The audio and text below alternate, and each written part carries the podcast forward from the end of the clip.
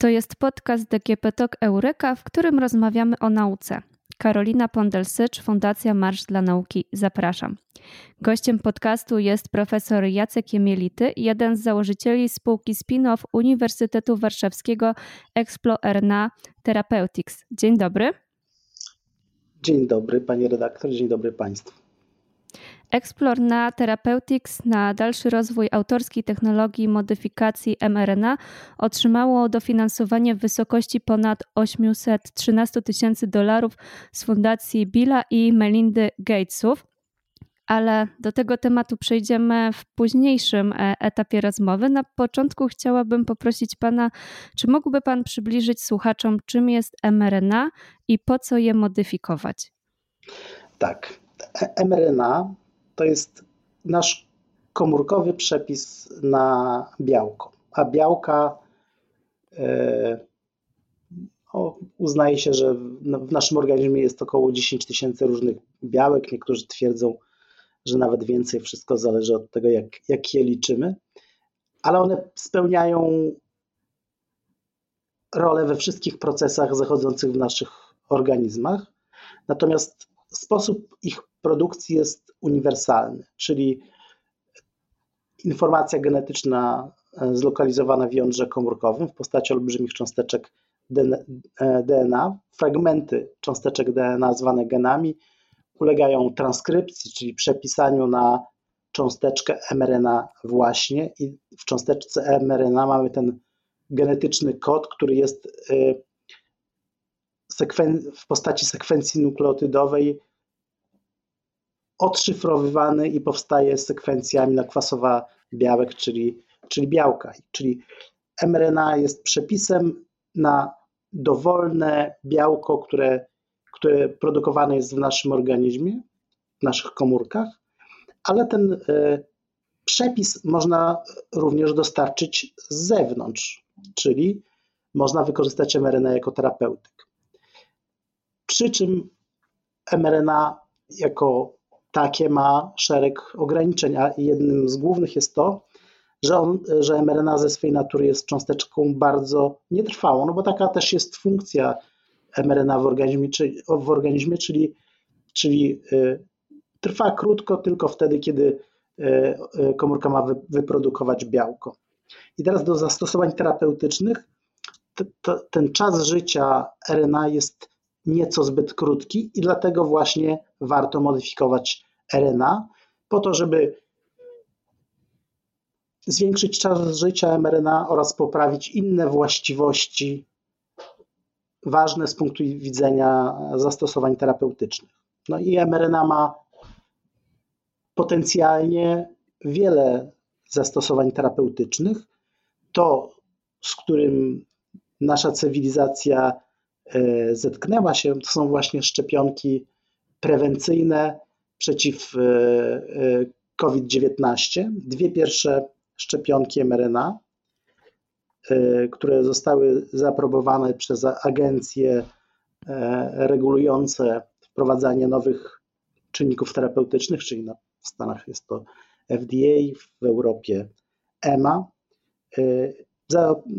zaaprobowały te szczepionki mRNA jako pierwsze szczepionki, które pozwoliły nam wyjść ze zminimalizowanymi stratami z pandemii.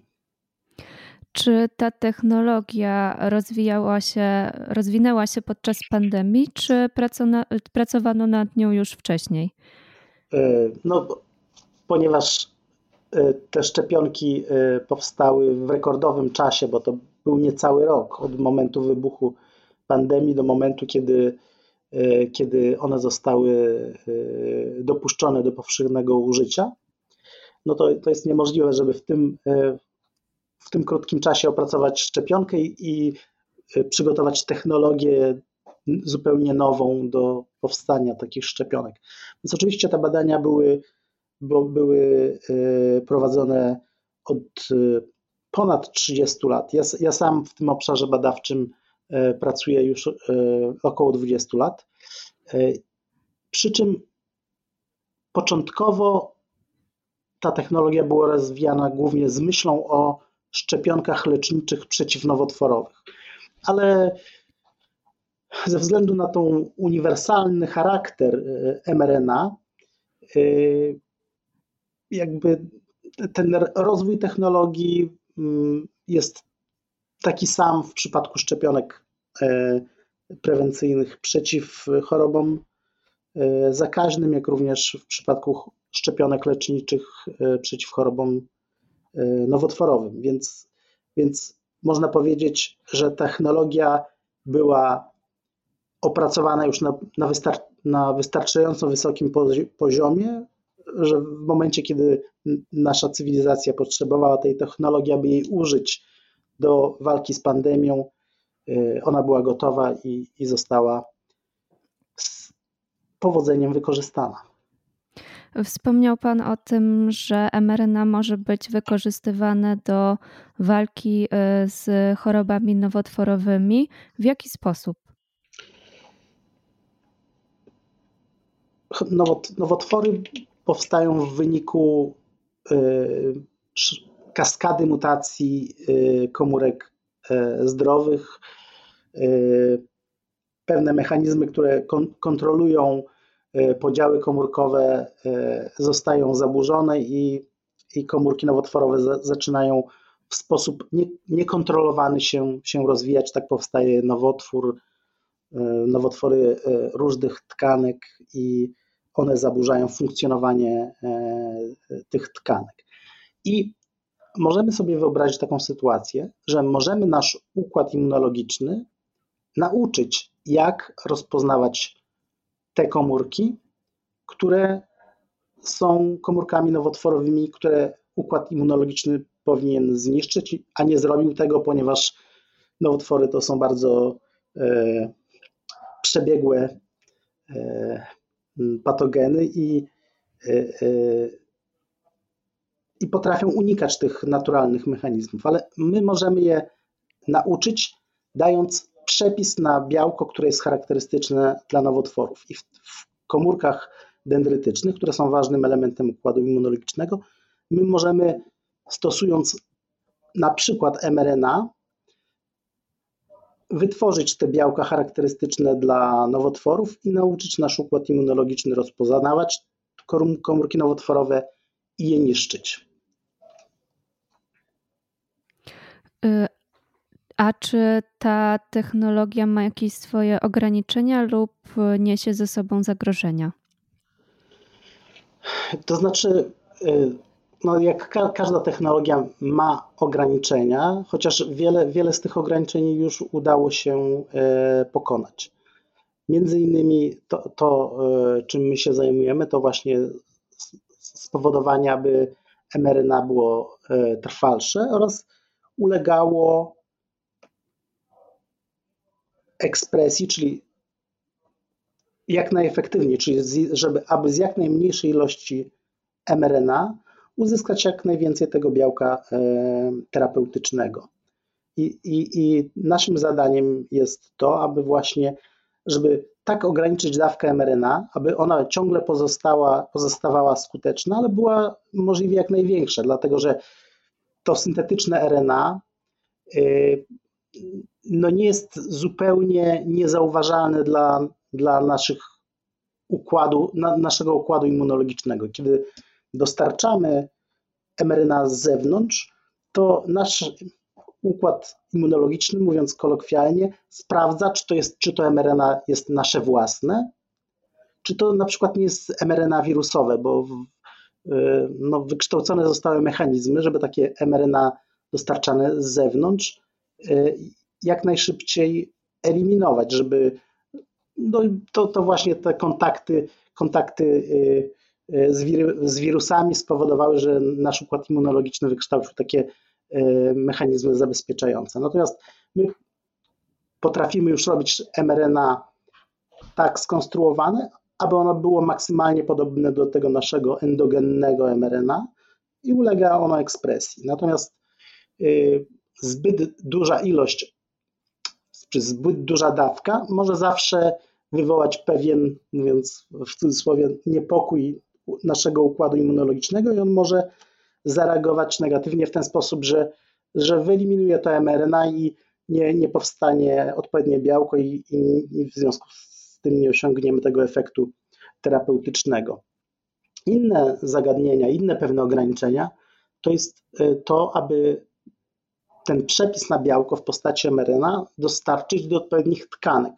To oczywiście mniej jest istotne w przypadku szczepionek, czy to przeciwko chorobom zakaźnym, czy przeciwko chorobom nowotworowym, ale mRNA ma też inne zastosowania, takie jak leczenie rzadkich chorób genetycznych, chorób metabolicznych, no i tam potrzeba jest dostarczenia tego mRNA przepisu na konkretne białko do odpowiedniej tkanki. No i ten sposób dostarczania RNA do odpowiedniej tkanki ciągle nie jest to sposób doskonały, więc nie jest łatwo, jest stosunkowo łatwo dostarczyć na przykład mRNA do wątroby, ale już znacznie trudniej do innych tkanek, chociaż tutaj też w ciągu ostatnich lat jest dość duży postęp.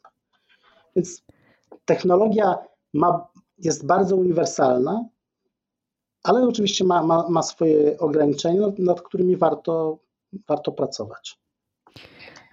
Czy prowadzone przez Pana badania i przez naukowców, z którymi Pan współpracuje, miały swój wpływ, udział w opracowywaniu szczepionki na COVID? My od kilkunastu lat współpracujemy z firmą BioNTech i ona wylicencjonowała nasz pierwszą taką modyfikację RNA, która właśnie polegała na zwiększeniu czasu życia RNA i zwiększeniu efektywności translacji, żeby ono było bardziej konkurencyjne w stosunku do endogennego RNA, czyli żeby w pierwszej kolejności z tego z zewnątrz dostarczanego RNA powstawało białko. Firma BioNTech, która z firmą Pfizer jako pierwsze wprowadziły szczepionki antykowidowe, szczepionkę antykowidową, wylicencjonowała od nas w 2011 roku ten pierwszy wynalazek, ale on nie został użyty w tych szczepionkach covidowych. Jest wykorzystywany w badaniach klinicznych, czyli już badaniach na pacjentach, w kilkunastu badaniach klinicznych przeciwko różnym nowotworom, ale z jakiegoś powodu, które tak do końca nie są mi wiadome, nie został użyty w tej szczepionce covidowej, więc można powiedzieć o pewnym pośrednim wpływie, bo my jakby uczestniczyliśmy i współpracowaliśmy z BioNTechiem nad tą zwiększeniem efektywności RNA jako terapeutyku, ale bezpośrednio ten nasz wynalazek nie został zastosowany. Spin-off ExploRNA Therapeutics tworzą naukowcy z Uniwersytetu Warszawskiego i Warszawskiego Uniwersytetu Medycznego. Jacy są to specjaliści i jak przebiega ta współpraca? Tak, w 2019 roku wraz z doktor habilitowaną Joanną Kowalską i naszym doktorantem Markiem Baranowskim postanowiliśmy stworzyć taki spółkę, startup, między innymi po to, aby tym razem następne nasze wynalazki komercjalizować w inny sposób, ponieważ udzielenie licencji BioNTechowi to było bardzo ciekawe doświadczenie i wiele się przy tej okazji nauczyliśmy i chcieliśmy to zrobić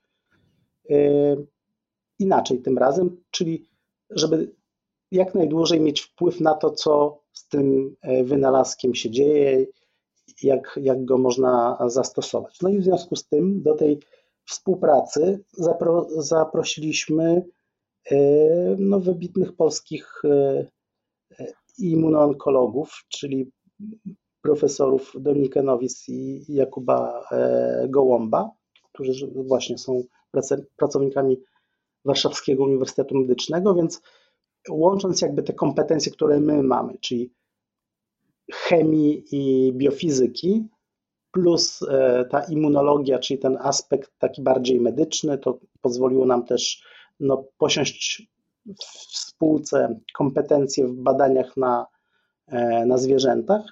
Stworzyliśmy spółkę ExploRNA Therapeutics, której zadaniem jest po pierwsze rozwijanie technologii mRNA, żeby terapeutyki oparte na mRNA były coraz lepsze i coraz szersze mogło być ich wykorzystanie, ale z drugiej strony też chcieliśmy, oprócz tego, że mieliśmy plan, żeby tymi wynalazkami dzielić się z innymi firmami, które pracują nad wykorzystaniem mRNA jako terapeutyku, to chcieliśmy też rozwijać nasze własne programy terapeutyczne, gdzie tą technologię wykorzystujemy.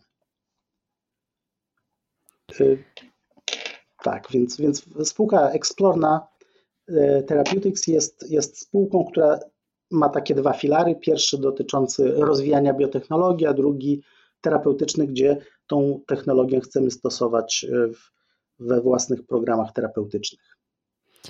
A na jakie dokładnie działania spółka planuje przeznaczyć to dofinansowanie, które otrzymało z Fundacji Billa i Melindy Gatesów? Tak, to nie ukrywam, że to było bardzo, że ta współpraca jest bardzo cenna i to nawet nie chodzi o kwotę tego dofinansowania, bo z naszej perspektywy jest to pierwszy etap i mamy nadzieję, że jeśli wzajemnie my i fundacja spełnimy wzajemne oczekiwania, to ta współpraca będzie kontynuowana i w kolejnych etapach to dofinansowanie może być dużo większe. A ta współpraca polega na tym, że chcemy pokazać, że nasze najnowsze wynalazki dotyczące modyfikacji RNA mogą być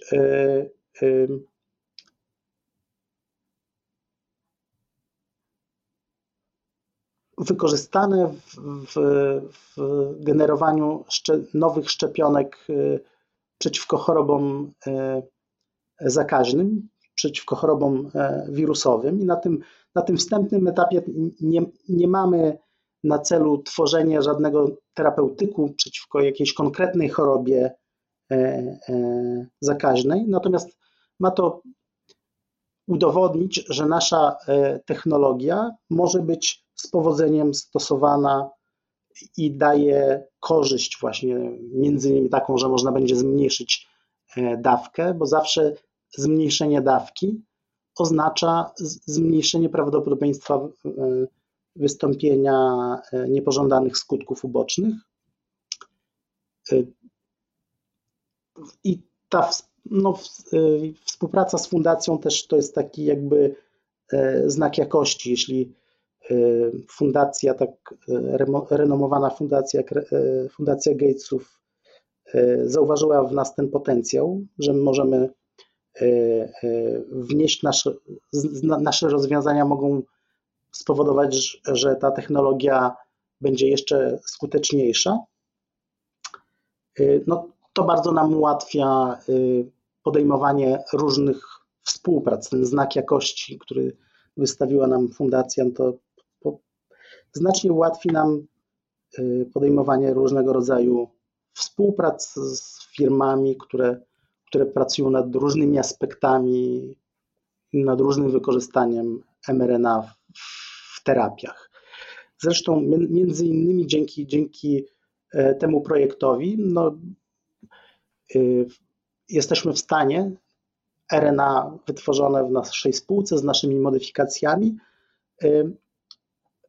połączyć ze sposobem na dostarczanie, która opracowała firma Acuitas, czyli LNPs, Lipid Nanoparticles. I ta firma Acuitas jest znana z tego, że ich sposób dostarczania, te ich Lipid Nanoparticles były użyte właśnie w jednej ze szczepionek antykowidowych, więc ta ich technologia jest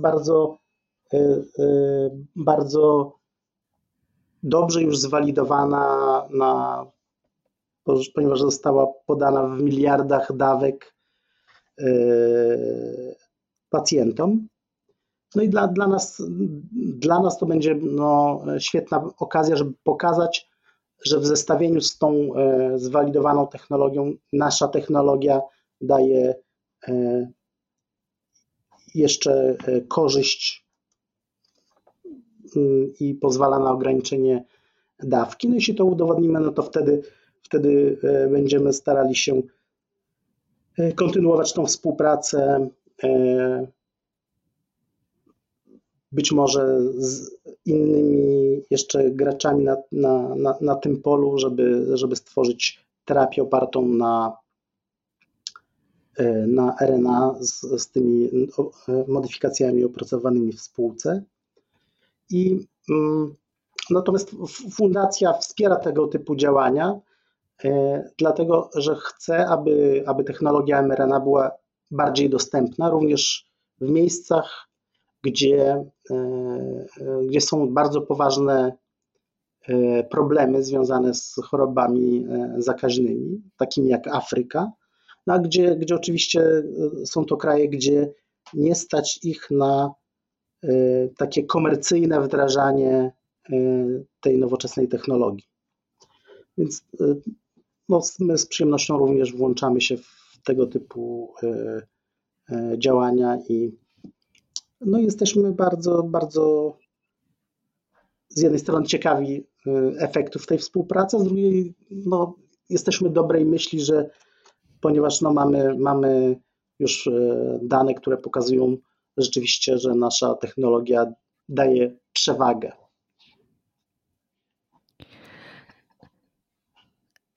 Czy mógłby Pan w jakiś sposób ocenić, bo rozmawiamy teraz o pierwszym etapie tych badań, a czy mógłby Pan w jakiś sposób ocenić czas, kiedy ta technologia będzie mogła być wdrożona? Właśnie generalnie mRNA jest nową technologią terapeutyczną. Ona była rozwijana przez te 30 lat, ale dopiero to COVID spowodował, że po raz pierwszy została dopuszczona do powszechnego użytku. W tej chwili jest mnóstwo badań klinicznych, gdzie już testuje się mRNA na pacjentach w walce z różnymi chorobami. Natomiast wykorzystanie technologii wiąże się z bardzo dużymi inwestycjami finansowymi. I mamy nadzieję, że uda nam się zgromadzić taki kapitał, który pozwoli na rozpoczęcie pierwszej, a potem kolejnych faz badań klinicznych. Jeśli ten grant z fundacją zakończy się sukcesem, a ten grant będzie trwał do końca tego roku, no to potem myślę, że łatwiej będzie nam zaproponować terapie,